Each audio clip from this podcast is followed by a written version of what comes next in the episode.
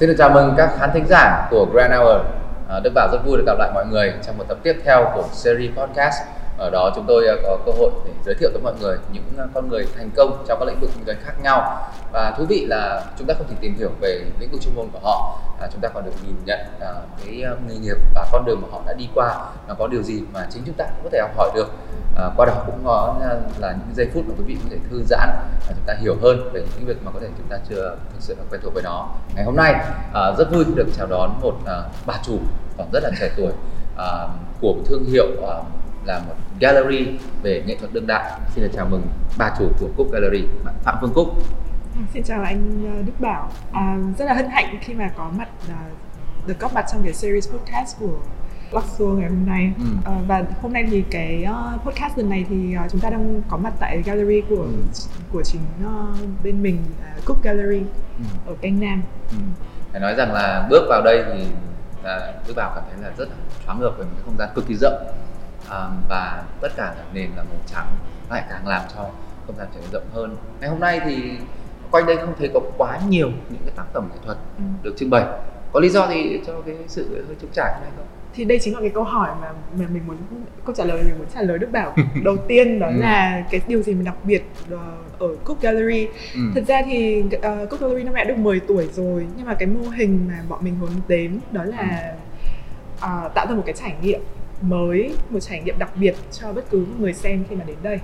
Tại vì thật ra các bạn cũng biết là khi mà các bạn đến với tòa nhà Keangnam này ấy, thì không ai, và lên đến tầng 47 để không đứng ở cửa để không ai mà hình dung ra được là sẽ có một cái gallery đằng sau cái cánh cửa đấy. Và khi mà bạn bước chân vào đây thì nó như một cái thế giới khác, nó rất là khác xa và cách biệt so với cái thế giới bên ngoài kia. Và cái concept của mình là muốn có một cái trần cao theo phong cách kiểu industrial, công nghiệp một chút. Một cái sự, vẫn có một cái sự thô mộc và toàn bộ tường trắng white cube như thế này. Và thật ra bên mình muốn, tại vì mình muốn hướng đến cái sự tôn trọng đối với khán giả và đối với cả những tác phẩm. Thì mỗi tác phẩm nó cần có một không gian để mình vẫn hay đùa mọi người là để thở. Thì nên là bạn sẽ thấy là mình sẽ không bày quá nhiều tác phẩm, xen kẽ quá nhiều, để mỗi một cái tác phẩm mọi người có thể nhìn gần, lùi xa, có rất nhiều điểm nhìn và không bị phân tâm bởi những thứ khác. Đúng. Vì nó cần được một cái sự tôn trọng như thế. Đấy là một cái triết lý nói rằng là rất văn minh, và điều đấy cũng là một trong những yếu tố làm nên thành công của CUC Gallery. Ngoài ra còn có rất là nhiều yếu tố khác. Nhưng mà tại sao lại là nghệ thuật đương đại mà không phải các loại nghệ thuật? Thật ra tại vì mình nghĩ nó cũng, mình vẫn bảo là gallery là một cái ngành business mà nó rất là cá nhân ấy, mang tính cá biệt. Bởi vì là nếu bạn để ý là các gallery trên thế giới thì thường các cái chủ phòng tranh lớn hay là các chủ phòng tranh kể cả nhỏ lẫn bé thì đều là trong phạm vi gia đình, rồi thường là mang tính cá nhân rất là nhiều, bởi vì nó cũng thể hiện cái gu, cái thẩm mỹ và cái sự. Chính vì như thế thì tại vì mình là một đối tượng trẻ, đâm ra là mình sinh ra trong một cái thời kỳ mà cứ gọi là hiện đại đương đại đi, thì đâm ra là mình sẽ cảm thấy gần gũi và có thể hiểu được với những cái tác phẩm mà đương đại nhiều hơn là so với các cái tác phẩm mà trở về trước. Nên là mình nghĩ là cái đấy nó là điều quan trọng, tại vì có như thế thì mình mới có thể truyền tải được những cái thông điệp hoặc là những cái sự hiểu biết của mình, để làm cầu nối giữa nghệ sĩ với cả khán giả. Mà chính mình cũng sẽ giới thiệu cho các nghệ sĩ những cái lớp khán giả có cùng tư duy và cùng cái sở thích đam mê với mình. Chính xác. Và được biết là với cái thành công kể từ ngày đầu tiên đến bây giờ là 10 năm rồi, thì cái giai đoạn đã bắt đầu là khoảng 2011, 2012 ấy.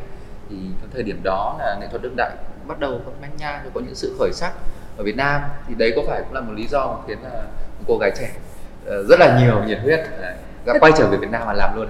Thật ra thì lúc đấy chưa phải là, nó không như bây giờ.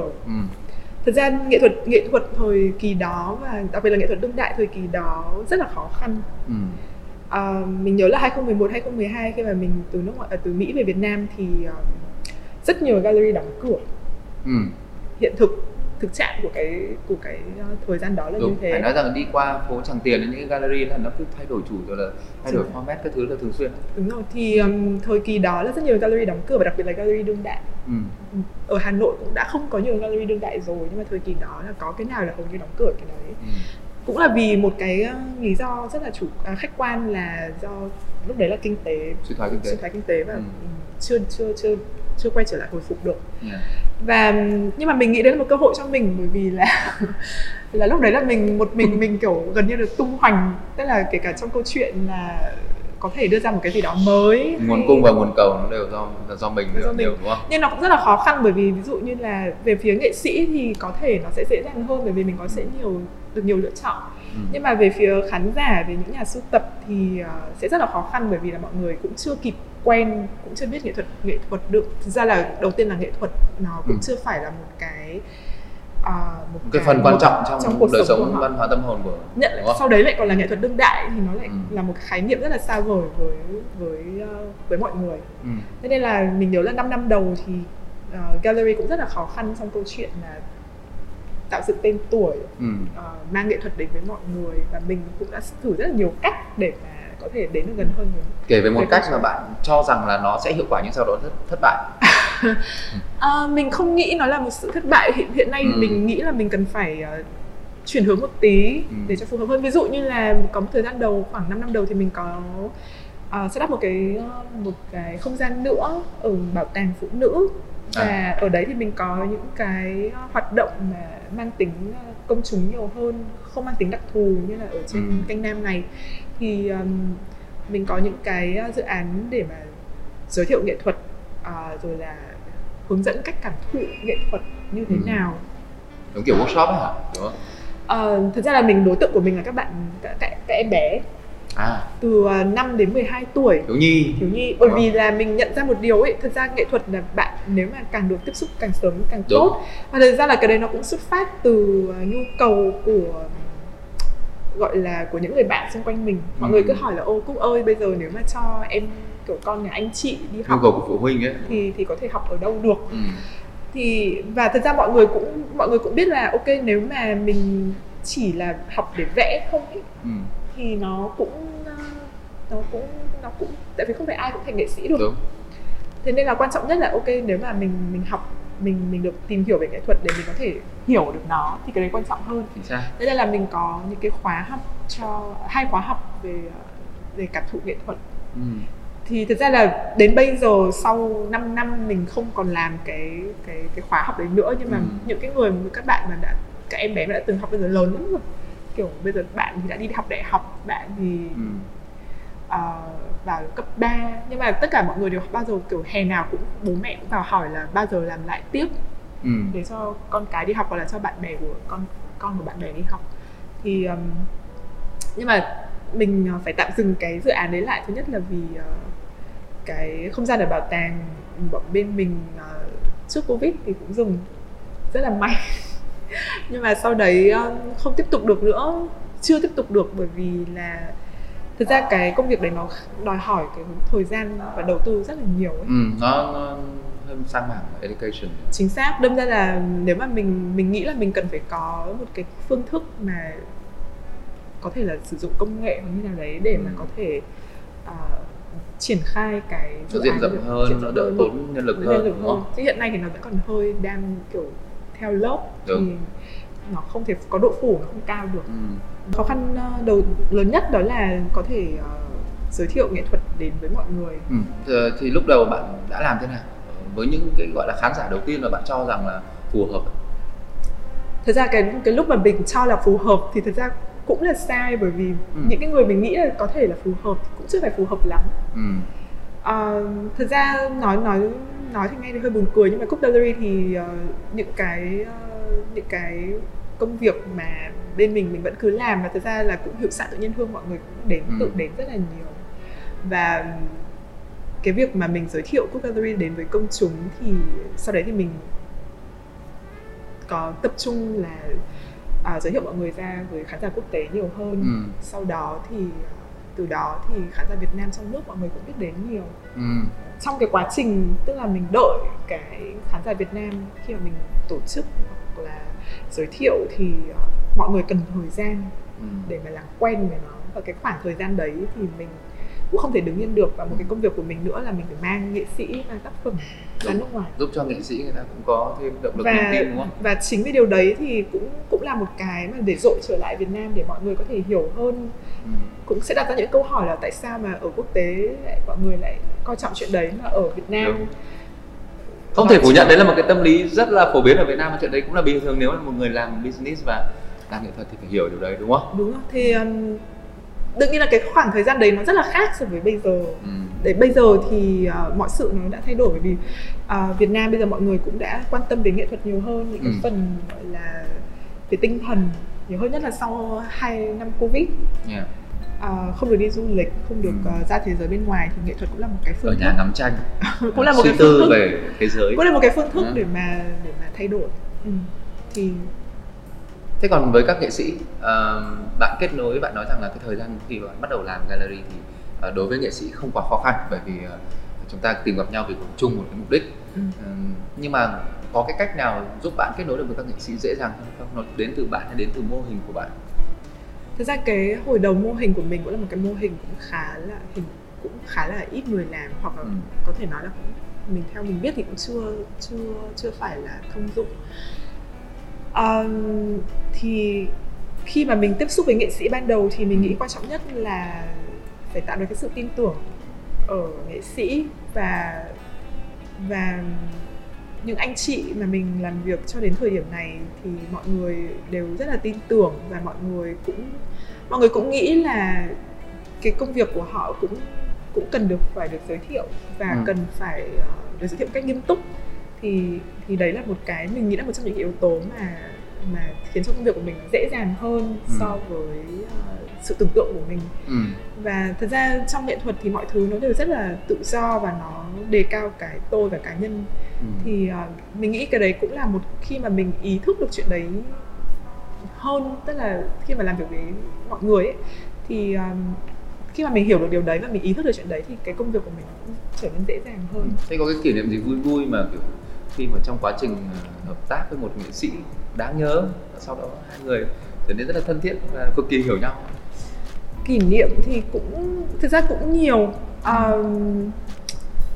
Bây giờ thực ra là mình cũng chưa nghĩ ra được kỷ niệm nào nó gọi là, thực ra bạn cứ hiểu là công việc gallery mình coi nó như là mình là một người đồng hành nghệ sĩ, bởi vì là cái công việc làm giống kiểu manager đó, kiểu vậy. Mình nghĩ là mình cũng không hiểu, tại vì mình cũng không biết là công việc manager bình thường thì nó sẽ như thế nào, nhưng mà show hộ đấy, ví dụ đối với ca sĩ quản lý thời gian công việc rồi hậu cần vân vân, cũng có thể hiểu một cách nôm na là như thế, nhưng mà mình thì coi nó còn hơn như thế, bởi vì là chẳng hạn như với nghệ sĩ, cái công việc làm nghệ thuật nó rất là cô đơn.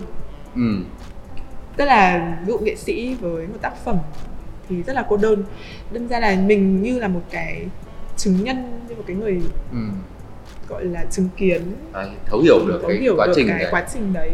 Và thực ra mình thấy mình rất là may mắn, bởi vì mình có thể được nhìn thấy, được ngắm tác phẩm, được xem nghệ sĩ sáng tác, được họ cởi mở và bước vào cái thế giới đấy, và đúng không? Thai nghén từ cái lúc mà thai nghén, từ chỉ là những cái suy nghĩ rất là nhỏ nhặt, kiểu nhỏ bé, xong rồi dần dần nó phát triển, nó hình thành nên hẳn một series, hẳn một dự án, và tất cả những cái đấy, cái phim dài hơi, đúng không? Đúng, không phải chỉ là 1-2 tác phẩm. Chính xác. Và thật ra mình thấy đấy mới chính là cái hay của cái công việc này.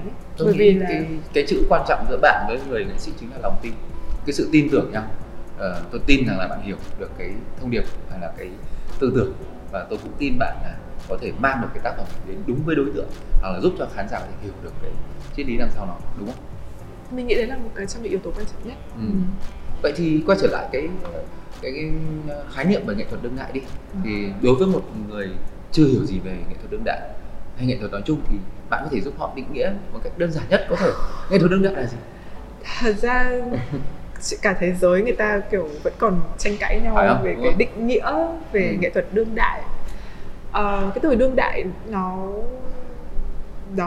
rất là khó định nghĩa, nhưng mà mình cứ hiểu nôm na là những cái thứ mà những cái việc, những cái sự vật sự việc, hoặc những thứ mà nó đang diễn ra, nó đang mang tính thời đại, mang tính lịch sử.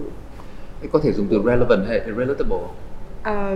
Thực ra cái từ relatable nó rất là quan trọng, bởi vì là những cái người xem, ví dụ như là thế hệ mình bây giờ, khi mà mình relate được với nó thì là nó chứ không phải là một bài học lịch sử mà là một sự relate. Chính xác. Thật ra bài học lịch sử, một tác phẩm, kể cả những tác phẩm từ thời kỳ Phục Hưng mình cũng có thể relate được. Đúng. Bởi vì nó mang tính cảm xúc. Tức là cảm xúc nó là một cái thứ mà có thể mang tự anh ở Việt Nam hoặc anh ở châu Âu hay là châu Mỹ, nếu mà anh có thể cảm nhận được nó thì anh đều có thể relate với nó. Tùy vào khả năng cảm thụ. Chính xác. Nhưng mà ví dụ như những cái tác phẩm đương đại thì nó sẽ mang những cái hơi thở của cuộc sống nhiều hơn. Đã, ví dụ đấy. Chính xác. Ví dụ như đây là những cái headline, những cái tiêu đề, những cái mẩu tin ở trên báo chí, tin tức báo chí. Đây là một tác phẩm của anh Nguyễn Thanh Trúc. Đấy. Với những khán giả xem hình ấy thì đây, đằng sau lưng của tôi. Đây là cái tác phẩm của người nghệ sĩ mà tôi có xem một gallery online của CUC Gallery thôi, nhưng mà cả nước vào để cảm thấy sao thấy cái này có cái gì rất hay. Thứ nhất là các cái mảng màu, thứ hai là nó làm cho tôi có cảm giác là đằng sau bức tranh này lại có một cái bức tranh khác. Đấy là cảm nhận cá nhân của tôi thôi. Thế hóa ra đến đây thì Cúc mới chỉ cho tôi là nó là những cái tít báo, những cái dòng chữ từ các cái từ trang báo chí được người nghệ sĩ là cắt dán, đúng không? Phải nói rằng là làm cho mình cảm thấy ôi, không biết đang phải muốn hỏi xem là bao nhiêu tiền, liệu mình có mua được không.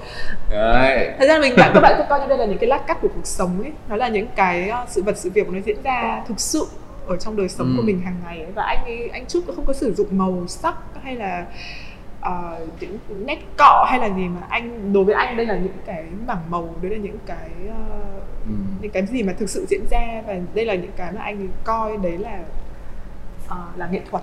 Đó. Thì đây là một cái sự rất là tiêu biểu của cái nghệ thuật đương đại là như thế. Tức là nó cũng mang rất nhiều những sự sáng tạo mới mẻ, và nó không giới hạn. Đúng không? Một cách kể chuyện, một cách bộc lộ bản thân rất là khác của những người nghệ sĩ. Đấy. Và nói chung đã là nghệ thuật mà không sáng tạo thì chắc là nó sẽ dừng, là chết ở đấy rồi, đúng không? Mà luôn luôn phải vận động. Vậy còn hình thức của bạn tổ chức, bạn đầu bạn nói là private gallery, thì lại phải định nghĩa private gallery thật là đơn giản dễ hiểu là gì? Thật ra là đây là do gọi là do cái vị trí địa điểm của gallery nó cái đặc thù thuộc về bạn, đúng không? Và đặc thù của cái gallery này là nó ở trên một cái tầng khá là cao, và trong một cái building vào ra nó cũng hơi kiểu khó khăn một chút. Thì thật ra mình cũng muốn giải thích một chút, bởi vì là có rất nhiều người vẫn nghĩ là gallery của mình là rất là khó lên. Nó khó lên ở chỗ là kiểu bạn phải đăng ký, không quen vào cái tòa nhà là cũng hơi khó tìm đường. Đúng rồi. Rồi là phải đăng ký với lễ tân. Đúng. Rồi sau đấy thì mình sẽ cho có người đón bạn. Thật ra đây là hoàn toàn là do khách quan của cái thời Covid, là có khi còn phải test trước khi lên nữa, đúng không? Phải test PCR trước khi lên. Thì thế hoàn toàn đây là do là cái sự khách quan của cái tòa nhà này, mình cũng không thể làm chủ được. Nhưng mà còn gallery của mình thì hoàn toàn là mở cửa và cho tất cả mọi người, và hoàn toàn là không có phí và tự do. Chỉ có là nếu mà bạn muốn lên thì tốt nhất là có thể book trước. Hẹn trước để mình sắp xếp để mà mình có thể đón bạn một cách dễ dàng nhất, mà bất kể là ai. Mình 5 năm trở lại đây mình cũng rất là vui, bởi vì là có nhiều bạn gọi là walk in, tức là không hẹn trước mà đến, và cũng vẫn đến được và rất là xem được tác phẩm, xem được triển lãm. Thế thì có thể nói rằng là đúng là không phải tự nhiên mà CUC Gallery có được cái vị trí như bây giờ, bởi vì nó có nhiều yếu tố vừa chủ quan và khách quan. Sự quan tâm, sự hiểu biết của mọi người với nghệ thuật nói chung và nghệ thuật đương đại nói riêng cũng giúp cho là CUC Gallery đưa những tác phẩm đến tận mọi người. Thế thì bây giờ theo quan sát của bạn ấy, một người như thế nào thì sẽ thích nghệ thuật đương đại?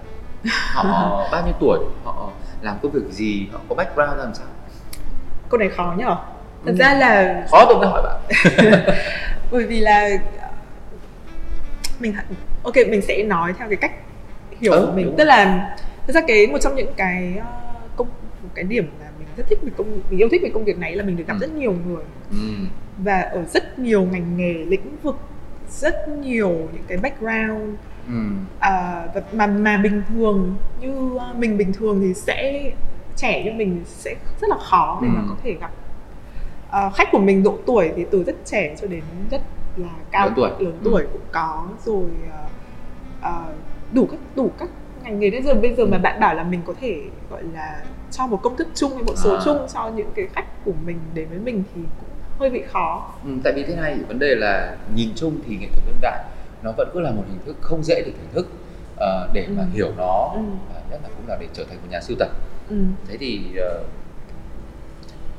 cái tại sao bây giờ mọi người lại có thể là chấp nhận nó dễ hơn và thích nó hơn? Mình nghĩ như mình nói là ok, 5 năm trở lại đây thì cái công việc của mình nó dễ dàng hơn một chút, bởi vì là mọi người cũng đã bắt đầu quen với việc nghệ thuật, làm quen với nghệ thuật. Ví dụ như rất là đơn giản, ví dụ như 5 năm những cái năm thời kỳ đầu bên mình chẳng hạn, mọi người đến xem những cái tranh của anh Đỗ Hoàng Tường hay là chị Lý Trần Quỳnh Giang, là những tác phẩm là cái cảm xúc nó rất là nhiều, mạnh, nặng.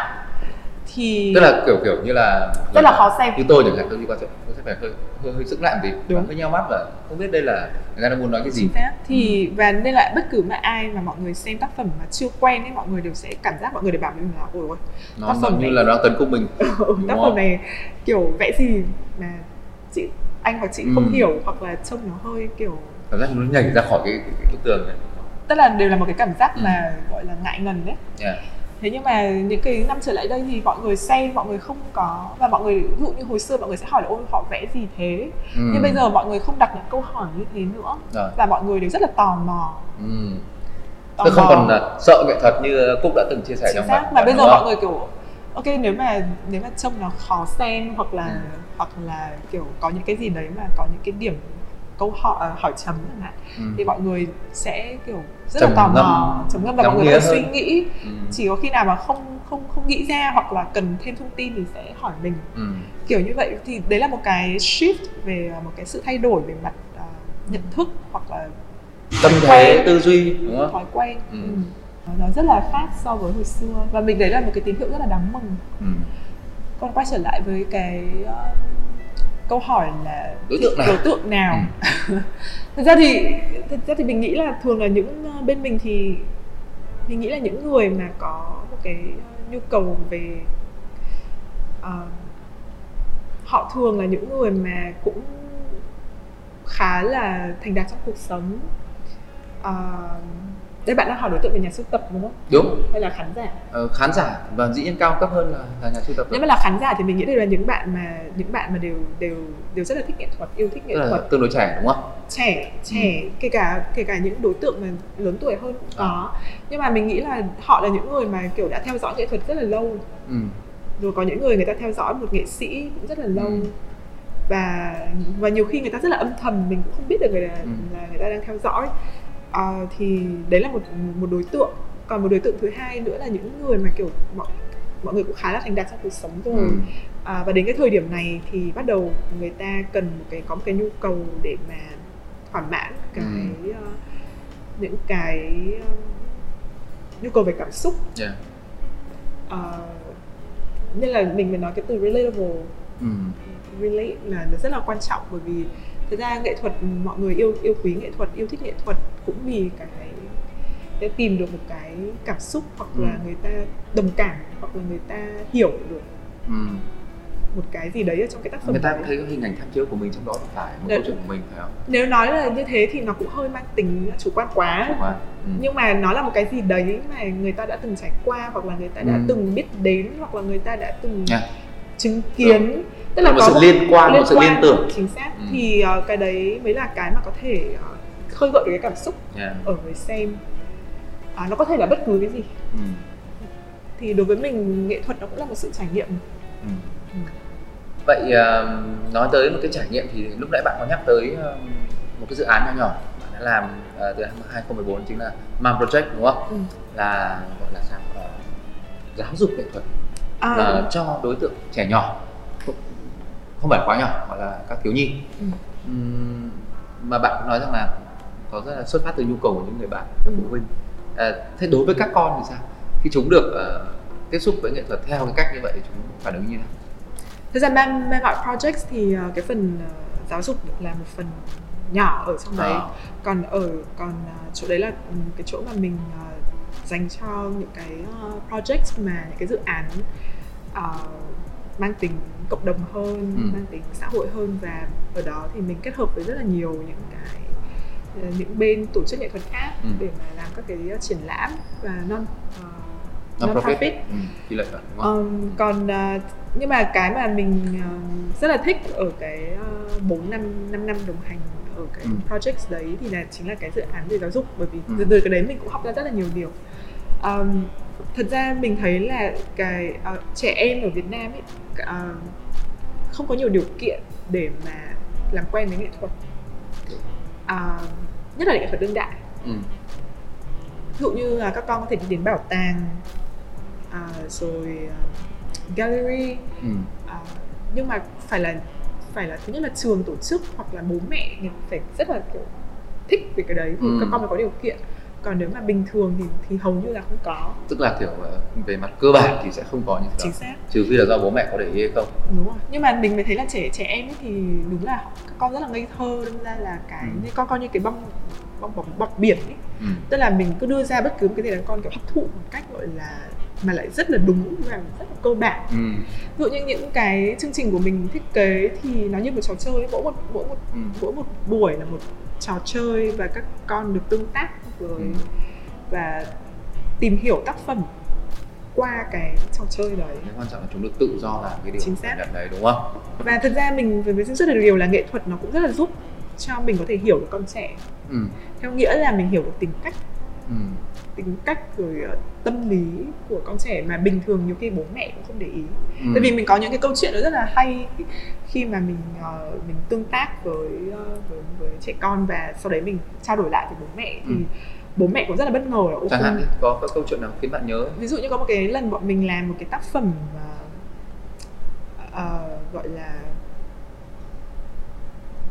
gọi là được gây lấy cảm hứng từ những tác phẩm của Mondrian. Bạn biết là những cái ô màu rồi, mà 3 màu cơ bản xanh, đỏ, vàng thì các con được làm phóng tác theo cái tác phẩm đấy bằng màu đen thì làm từ cái băng dính đen, còn màu xong rồi các màu còn lại thì là tô màu. Thế thì bình thường nếu mà chỉ nhìn một cách rất là đại khái thì mình sẽ không để ý ra được. Nhưng mà ví dụ như có những bạn bé mà có bạn làm rất nhanh, 15 phút làm xong. Và những cái ô của các bạn ấy làm siêu to khổng lồ, kiểu cả một cái tờ A4 đấy bạn làm chắc chỉ khoảng 5-6 ô màu thôi. Nhưng mà có những bạn thì làm siêu tỉ mỉ. Ô các bạn ấy chia gọi là li ti. Kiểu như thế.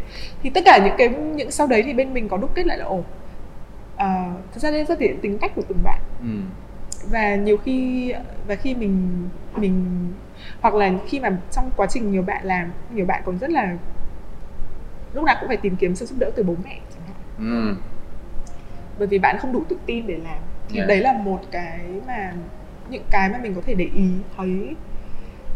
Rồi từ màu sắc bạn chọn, những bạn thì chọn rất nhiều màu đỏ, hay những bạn chọn rất nhiều màu xanh. Tức là những cái đấy nó đều thể hiện một cái sự tâm lý của khuynh hướng của trẻ con. Thì nên là ví dụ mỗi một cái buổi học như thế xong thì mình đều trao đổi lại với bố mẹ để bố mẹ có thể hiểu hơn về con mình. Và nhiều bố mẹ cũng rất là happy bởi vì là thực ra có những thứ mà kiểu họ cũng không có để ý được mà quan sát trong cuộc sống hàng ngày. Chương trình học kiến thức chẳng nói lên điều gì rõ lắm về tính cách con người. Đúng rồi. Đấy, và đôi khi những cái đấy nó mới là cái nếu bố mẹ hiểu sớm giúp con thì có thể phát huy hết được cái tiềm năng và hạn chế đi những cái gọi là cái còn chưa được tốt của đứa trẻ nào chẳng hạn. Thực ra thì mình cũng không muốn nói đấy là tốt hay xấu vì trong nghệ thuật đấy thực ra không có gì mà là tốt hay xấu cả. Nhưng mà để mà mình hiểu con mình hơn ấy, để mình có thể gọi là maximize những cái tiềm năng của trẻ con và mình hiểu hơn thì khi mà mình tương tác. Tại vì giờ mình có con thì mình cũng hiểu một đứa trẻ tại sao nó lại phản ứng như thế. Nhiều khi mình cũng không hiểu được. Mà trẻ con thực ra là nó nhận biết rất rõ về thế giới xung quanh, chẳng qua là cách biểu lộ của nó khác. Đúng rồi, nó thực ra không cùng một ngôn ngữ. Chưa cùng luôn. Và nên là mình cũng phải học để mà hiểu được là tại sao con mình lại như thế. Thì mình nghĩ là cái đấy nó rất là quan trọng. Thế tôi nghĩ rằng là thêm một cái yếu tố nữa là qua cái trải nghiệm theo thế hệ của bọn mình là cùng thế hệ thì rõ ràng là gì những cái bạn mà từ nhỏ bố mẹ cho tiếp xúc với âm nhạc, tranh ảnh, nghệ thuật, nhiếp ảnh, phim ảnh thì họ có một cái gì đấy nhạy cảm và sống về mặt tâm hồn nó có cái hay hơn, có cảm giác là như thế. Thực ra thì mình thì mình không biết nói thế thì mình cũng thật ra mình rất là ngại để so sánh, nhưng mà mình có một cái nhận, mình có một cái quan sát, tức là nếu mà bạn mà làm quen với nghệ thuật và bạn được biết đến nghệ thuật thì mình thấy thường thì bạn sẽ có một cái tâm hồn cởi mở hơn và rất dễ có thể thích ứng được với và có thể chấp nhận được những cái mới mà không hoặc là có những cái gì mà nó không phải là những cái mình quen thuộc thì mình không đánh giá nó là đúng hay sai, hoặc là tiêu cực, mà hoặc là mình cũng sẽ không kiểu ngăn một cái tường ngay mà mình sẽ cố mình tìm hiểu nó vì sao nó lại như vậy, nó giống như là mình xem một tác phẩm là mình sẽ mình nhìn ngay lập tức, mình cũng chưa thể hiểu ngay được tác phẩm đó, thông điệp của tác giả là gì, hoặc là đối với mình nhìn ra được những thứ gì mà mình cần thời gian mình tìm hiểu, thì mình nghĩ cái đấy là một trong những cái quan trọng nhất của nghệ thuật, làm cho mình cởi mở, bao dung hơn. Và rõ ràng đừng bảo cái đấy nó chỉ liên quan đến nghệ thuật, nó liên quan đến cả cuộc sống, nó liên quan đến cả công việc, về sau có thể giúp cho bạn giải quyết rất nhiều vấn đề, đúng không? Và bạn rất là flexible trong cái cách mình thực hiện mọi thứ, bởi vì bạn nghĩ là đối với mình nghệ thuật nó cũng là một cái sự sáng tạo mà nó không có điểm dừng ấy, nên là sẽ không bao giờ có một cách là đúng hoàn toàn, hoặc là chỉ có một cách như thế mới là đúng, mà nó sẽ có rất nhiều cách để có thể đi đến được một cái đích đấy. Và mình và người này đi bằng xe đạp, người kia đi bằng mô tô, chuyện đấy không có vấn đề gì cả. Mình sẽ tôn trọng cái cá nhân của họ. Vậy thì cái thời gian vừa rồi, trong 2 năm vừa rồi với Covid thì nó có làm cho CUC Gallery bị lao đao? Thật ra thì mình thấy khó khăn nhất trong 2 năm vừa rồi Covid ý, là tất cả những cái hoạt động mà mang tính đông người, rồi những cái tại vì một phần công việc của mình đó là mình đi lại rất là nhiều, rồi là mình cần phải tham dự rất là nhiều những cái sự kiện nghệ thuật quốc tế, thì tất cả những cái đấy đều bị dừng lại hết. Và mình cái cảm giác mà mình thấy gọi là bảo đáng sợ thì hơi quá, nhưng mà tức là mình không biết bao giờ mình có thể cảm thấy lo âu, đúng không? Bây đến thời điểm này thì mình nghĩ là cái lo âu này nó đã 90% là ổn rồi. Nhưng mà đúng là mình cũng không thể biết được là ngày mai nó sẽ thế nào. Sau Covid làm cho mình có một cái cảm giác là bất kể thứ gì có thể xảy ra được. Từng trải qua đó rồi. Không ai có thể nghĩ là một ngày là sẽ ở trong nhà mà kiểu không hàng tháng trời, đúng không? Không có giao tiếp với bên ngoài, rồi lo lắng là không biết là ôi ngày mai sẽ như thế nào, có đồ gì để ăn không, đúng không? Không ai có thể tưởng tượng nổi là sẽ có một ngày như thế, thì bây giờ nó đã xảy ra. Thì may là lúc đấy là mình cũng có nghệ thuật, kiểu mình cũng gọi là kiểu tâm thế thì mình cũng đã cũng có một sự chuẩn bị nào đấy về mặt nó vô thức, vì mình làm cái công việc của mình như thế. Nhưng mà vì làm nghệ thuật rất nhiều khi mình hơi nhạy cảm ấy, thì những cái sự thay đổi đấy nó cũng sẽ ảnh hưởng đến bản thân mình. Tâm lý mình cũng cảm thấy không thoải mái, đúng không? Có nhiều cái là phải lo. Thế có cách nào mà để giúp cho bạn duy trì hoạt động của gallery? Dĩ nhiên là nó không được như là cái thời chưa Covid. Thật ra đến 2 năm vừa rồi thì gallery cũng là từ 8 tuổi rồi, đúng không? Thì mình cũng rất là may mắn là mình cũng có những người bạn, rồi những nhà sưu tập trở thành bạn, rồi những cái người ủng hộ gallery, thì mọi người vẫn rất là lo lắng cho sự tồn vong của gallery.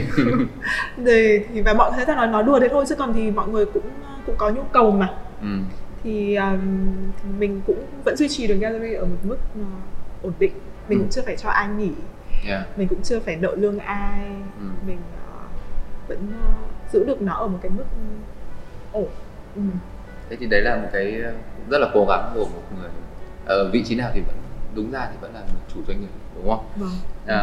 Và bạn lúc nãy bạn có nói rằng là không quan trọng là đi như thế nào, có rất nhiều cách khác nhau đi đến cái đích đến.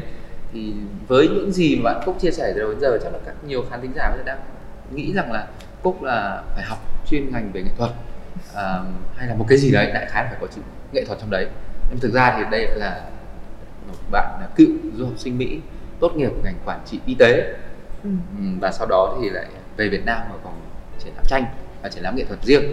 Thế thì có lý do gì đặc biệt để bạn từ bỏ một cái, tôi nghĩ là học một ngành gì đó liên quan đến y tế là nó cũng rất là mất công và cả chi phí nữa, thì có lý do gì khiến bạn bỏ đi vậy? Thật ra thì mình nghĩ là nó cũng là duyên ấy, bởi vì là thực ra cái ngành mình học là quản trị y tế thì đối với mình cái hồi xưa mình chọn ngành đấy bởi vì mình nó cũng là một cái sự chăm sóc về mặt chăm sóc cơ thể, chăm sóc sức khỏe, thì mình cũng thấy điểm chung là đối với nghệ thuật nó cũng là một cái sự chăm sóc nhưng mà về mặt tâm hồn, tinh thần nhiều hơn. Thì mình cũng thấy, tức là đương nhiên là mọi người nhìn vào thì nó hoàn toàn kiểu tách biệt nhau, nhưng đối với mình thì nó cũng có một cái sự tương đồng nhất định. Còn lý do mà mình bỏ cái chuyên ngành mình học, tại vì chia sẻ cá nhân thì là hồi mà ở Mỹ thì có 2 năm cuối là mình được thực tập. Thực tập thì được làm một công việc thật sự, phải làm đúng cái công việc mình được học. Mình thực tập ở một công ty về health information. Và sau đấy mình nhận ra là, tức là mình rất thích cái môn học đấy, mình học mình rất thích, bởi vì nó mình được phân tích, mình được tư duy, rồi mình được nhìn vĩ mô, bức tranh toàn cảnh. Thế nhưng mà đến khi mình đi làm ấy, thì mình cảm thấy là nó thực sự không dành cho mình. Bởi vì mình nhận ra rằng là cái công việc này của mình thì ngày ngày mình sẽ lặp đi lặp lại là một. Mình vẫn có thể chịu được điều đấy, nhưng mà cái quan trọng nhất là tất cả những cái công việc của mình tiếp xúc với cái chủ đề mà mình được làm ấy, hoặc là cái đối tượng thì nó buồn quá, nó tiêu cực quá. Vì là làm công việc về y tế, tất nhiên là như mình làm việc về cái con số là nhìn toàn cảnh, bức tranh toàn cảnh về public health. Thì và vì cái tính cách của mình là mình làm một việc thì mình rất là muốn là ok nó phải có kết quả. Thì mình cảm thấy là mình làm này như kiểu không có rất là khó để mà có được một kết quả gì đấy, và mình cảm thấy hơi bị kiểu depressed một tí. Và mình nghĩ là ok nếu mà trong 20 năm tới, 10 năm tới mình sẽ phải làm công việc như thế này, thì không biết là mình sẽ thành người như thế nào ấy. Có những người ta lại đối với người ta đấy là công việc thì người ta có thể chấp nhận được, nhưng mà mình thì mình lại không làm được chuyện đấy. Thế nên là sau đấy là mình quyết định về Việt Nam. Về Việt Nam thì cơ duyên thì tại vì mẹ mình là họa sĩ, đâm ra là cũng có trưng bày tác phẩm ở đây mà. Chính xác. Và mình vẫn thích làm một công việc gì đấy về nghệ thuật. Thế nhưng mà mình cũng biết là mình, ví dụ như là có rất nhiều công việc ví dụ curator này, critic, rồi nhưng mà tại vì mình thích cái phần gọi là tương tác với mọi người, phần giao tiếp, phần kinh doanh, nên vậy là mình phải chọn làm gallery.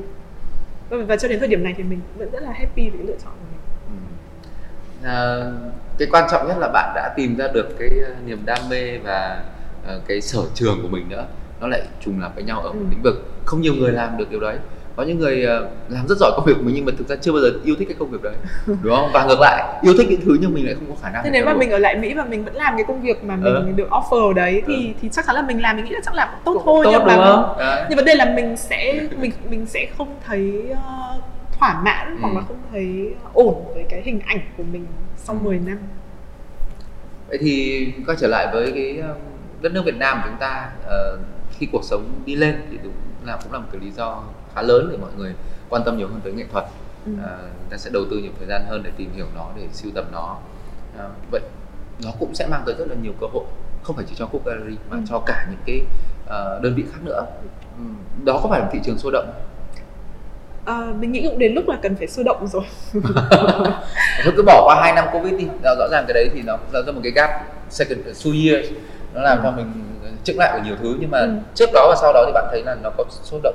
Mình nghĩ là sôi động chứ, nếu mà bạn nhìn vào cái số lượng gallery mới mở ra, mình thấy là trong vòng 1 năm trở lại đây là rất nhiều. Và thật ra đối với mình đấy là một tín hiệu đáng mừng, bởi vì có sôi động như thế thì mới tạo ra được một con sóng, gọi là mới tạo ra được sự thu hút ở trong khán giả, trong mọi người. Và mình nghĩ là một mình hay là 2-3 người như mình cũng không thể làm được điều đấy nếu mà không có một cái sự cộng hưởng của rất nhiều người. Và cũng phải nói đến một yếu tố, một khía cạnh khác nữa của nghệ thuật, nó không chỉ đơn giản là về đời sống tinh thần, về tâm hồn, mà nó còn là một nơi để đầu tư, đúng không? Rồi ở bất cứ đất nước nào, đặc biệt là những đất nước đã giàu rất lâu rồi, thì tài sản và các tác phẩm nghệ thuật giúp cho giới nhà giàu người ta có thể tăng tài sản lên rất là nhiều khi đầu tư vào nó. Vậy thì sở hữu một cái tài sản nghệ thuật Với con matrimony bạn nó khác thì so với những cái tài sản khác như là nhà, như là xe, bất động sản, cổ phiếu, trái phiếu vân vân.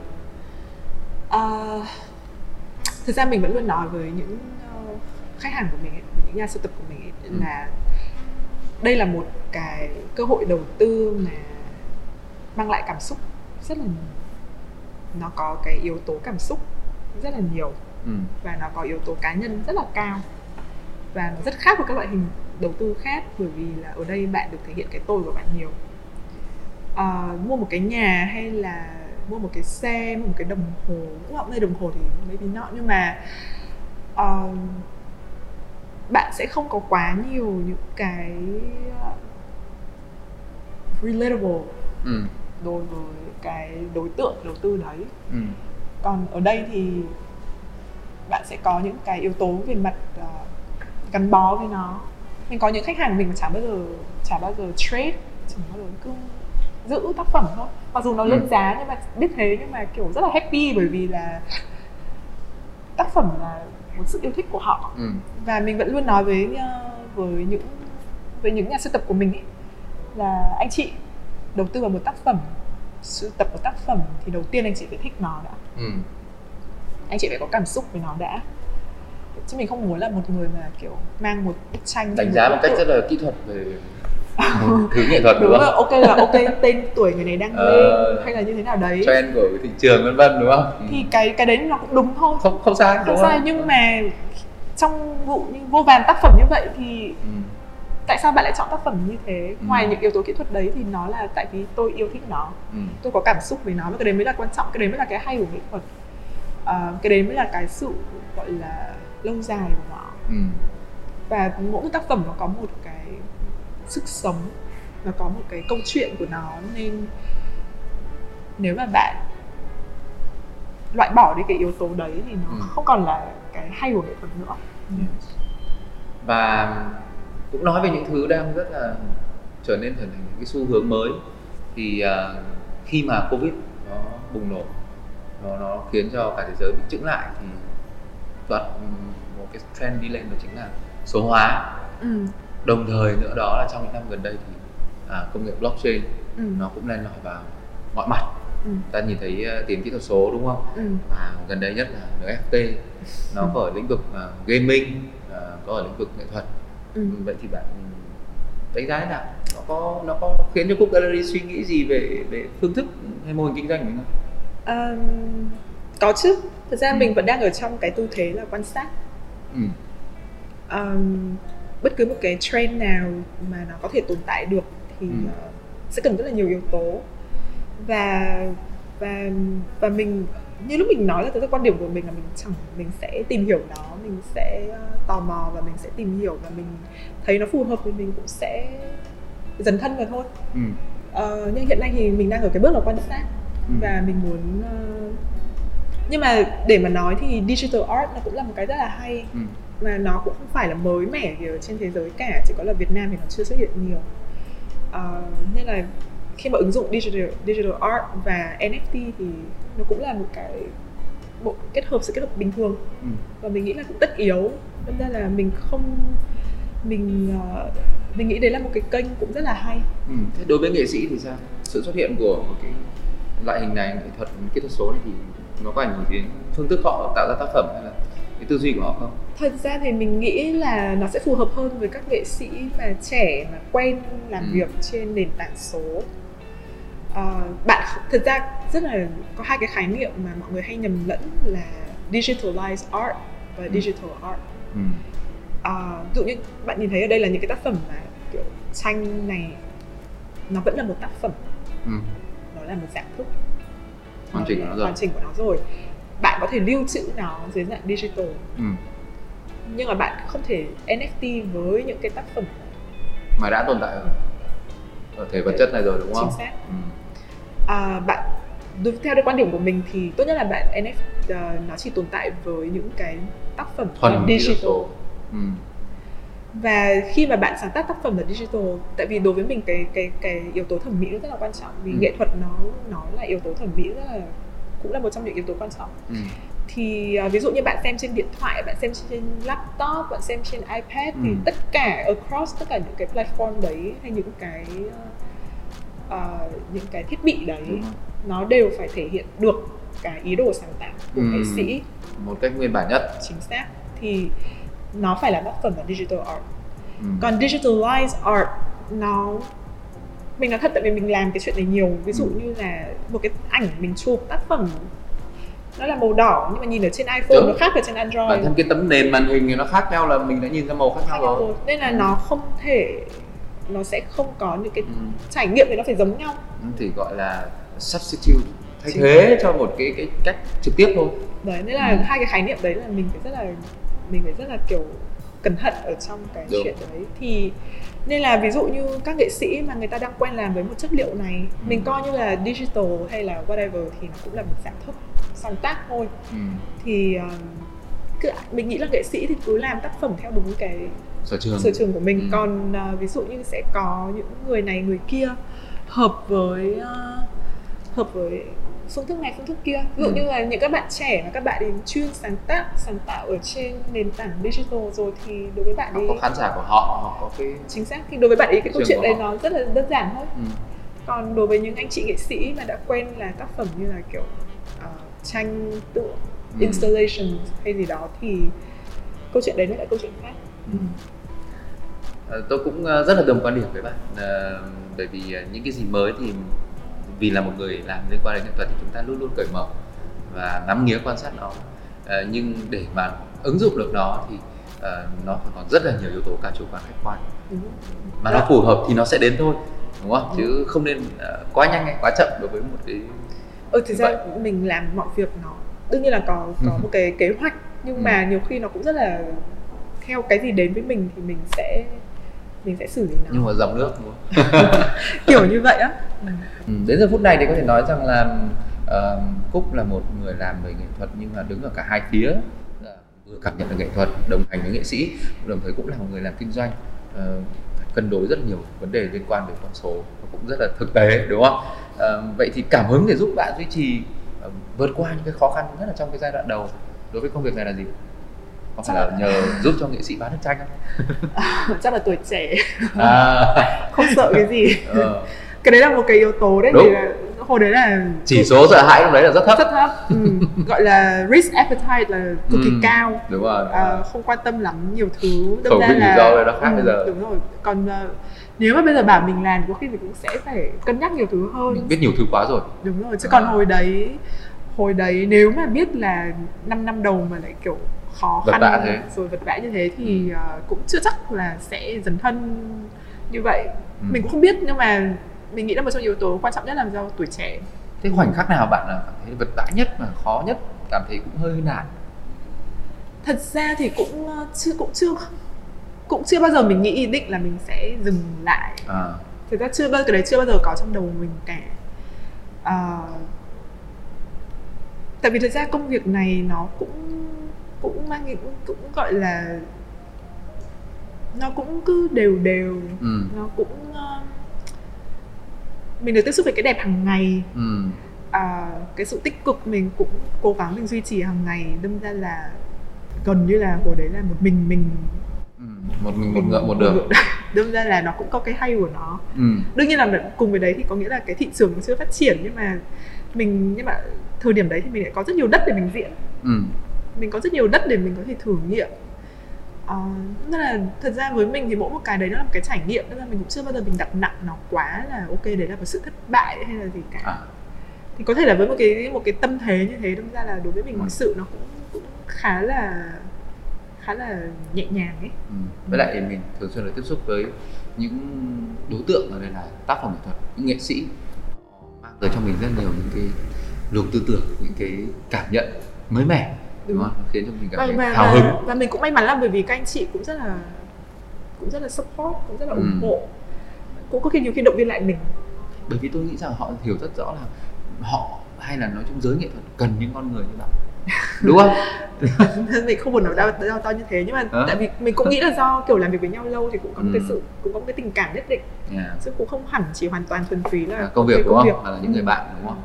Vậy với CUC Gallery thì định hướng tương lai của bà chủ như thế nào?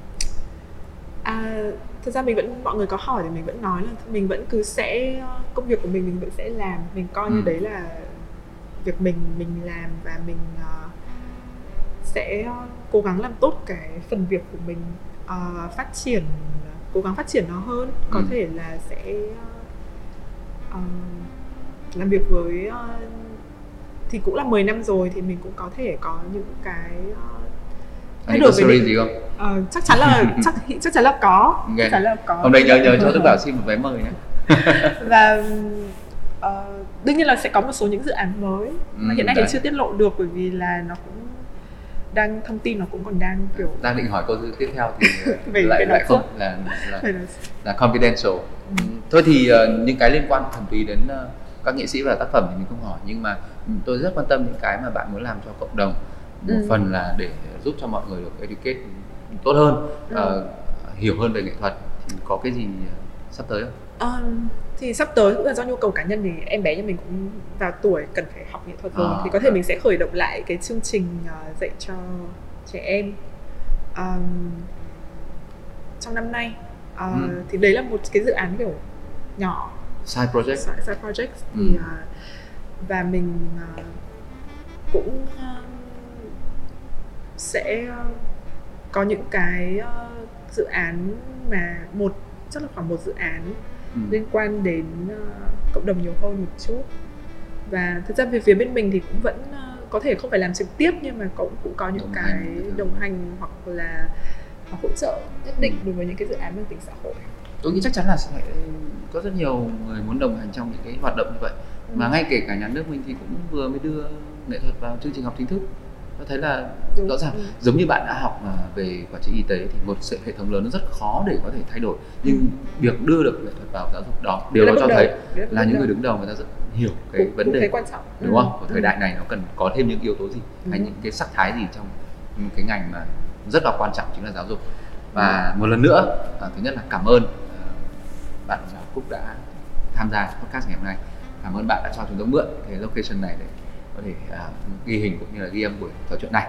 Và chúc cho CUC Gallery sẽ luôn là cái điểm đến của những người yêu nghệ thuật, của các nghệ sĩ, và đương nhiên giúp cho các nghệ sĩ thành công hơn, giúp cho khán giả sẽ được sở hữu những hay là ngắm nhìn những tác phẩm nghệ thuật thật là ý nghĩa. Và mình cũng xin cảm ơn tới Luxo và tới Bảo đã có cho mình cơ hội để có thể nói chuyện và chia sẻ những cái công việc của mình để cho mọi người hiểu hơn là một gallery sẽ như thế nào, nghệ thuật hiện nay bây giờ đang ra sao. Thì đây là một cơ hội rất là tốt, và hy vọng chúc cho series podcast này sẽ được có nhiều những cái content, nội dung bổ ích như vậy. 1 triệu tai, 1 triệu mắt đi. Đúng rồi, nhiều subscribers. Và với các khán giả, khán thính giả thì xin được cảm ơn các bạn đã lắng nghe tới giờ phút này. Rất mong các bạn sẽ nhớ tới những ấn phẩm tiếp theo. Chúng tôi hãy cùng chờ đón nhé. Xin chào. Xin chào.